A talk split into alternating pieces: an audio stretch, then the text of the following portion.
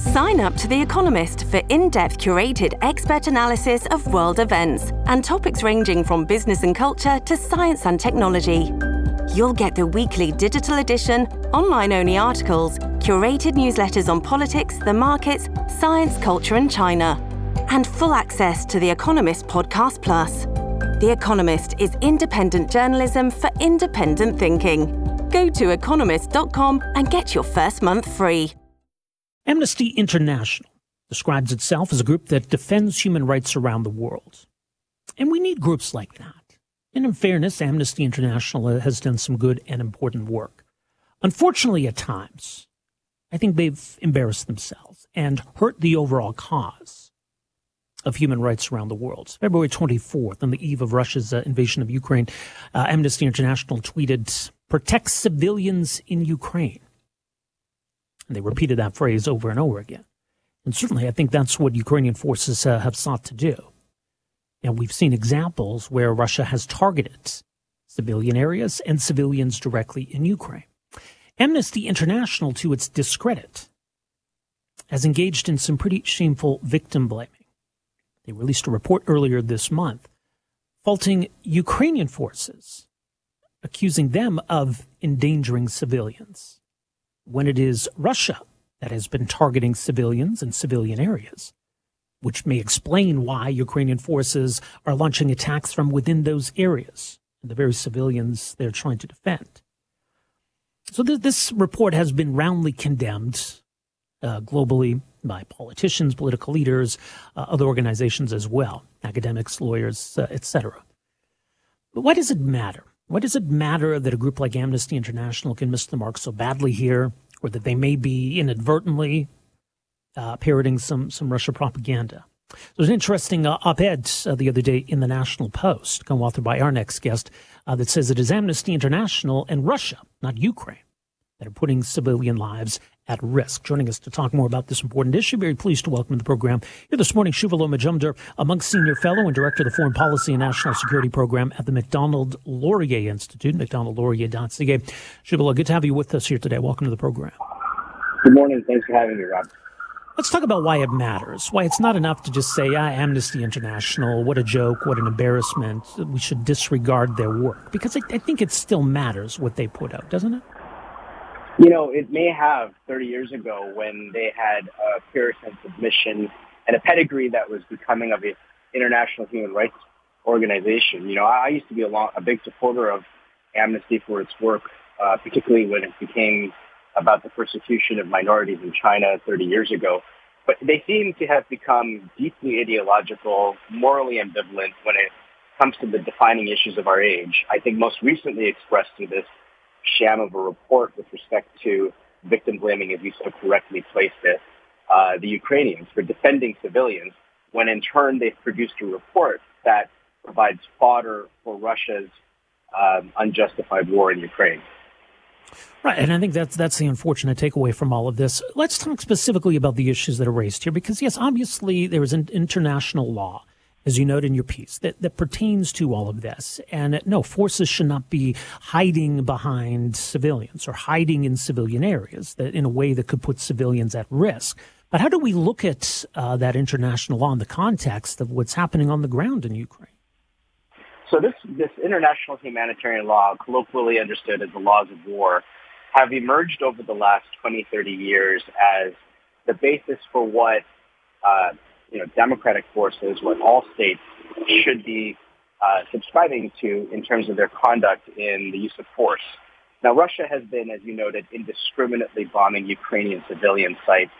They have been uh, irresponsibly attacking uh, nuclear sites. They have created filtration camps where they conduct vast amounts of torture, intimidation, and interrogation. They are waging a war outside the norm of all battlefield uh, tactics. Now, when a hospital or a school is vacated because of Russia's invasion, it is incumbent on uh, the Ukrainian armed forces, any military you would expect, to go into those venues to defend civilians. Uh, what, what the Amnesty International report had tried to allege in a weakly researched product was that somehow this use of vacated sites constitutes a Ukrainian breach on these laws of war. Uh, and it is just such a bizarre, uh, such a bizarre allegation that Amnesty's own head of Ukraine resigned, Amnesty's founding right. vice president resigned, simply because the content of this report was just so um, sloppily assembled and presented to the international community as uh, a basis for how Ukraine should be um, held accountable for the defense of their own civilians. Right. And one weird aspect to all of this, as you note in your piece, that Ukrainian officials didn't even really get a chance to provide information or explanations to, to Amnesty before they, they put up this report. They had four business days before the report was jammed out the door, which, you know, it seems a bit unreasonable given the, the, the allegations at stake.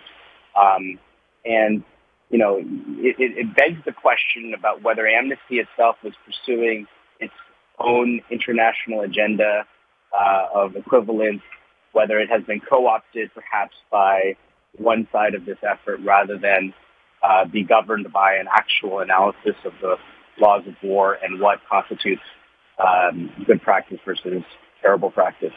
And so, yeah, it, it's, it's unfathomable that they would put their letterhead on this and push it out the door They've completely compromised the integrity of an institution, and it's not the first instance they've done this. They've done this in other conflicts, particularly with the Democratic State of Israel protecting itself from uh, Islamic Islamist militants uh, from uh, Palestinian territories. So it's it's been an unfurling of an institution that, as you noted at the top of this discussion, uh, you know, had a had a very seminal place in the world when it came to cataloging and articulating human rights abuses in a way in which policymakers could face empirical decisions after.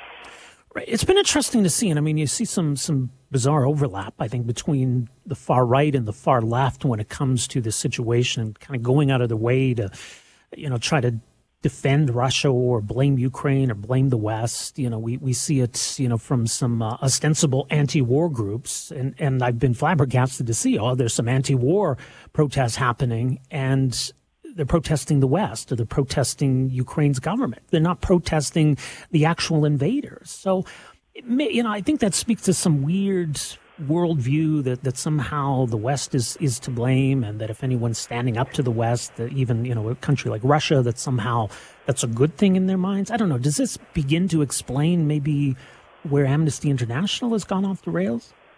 You know, it's hard to, to, to assess the psychology of leaders of Amnesty International, but I would say you know, I've spent four and a half years in war environments in Iraq and Afghanistan, um, many of which were mismanaged. I would say that it's very difficult to find a pro-war constituency anywhere in the world. It is reluctantly that we go to war, is what I'd like to think of our societies, or at least commit our women and men to battle um, on behalf of our values and our interests. So it's not a it's not a, a frivolous recommendation that is made when it is a decision to go to war.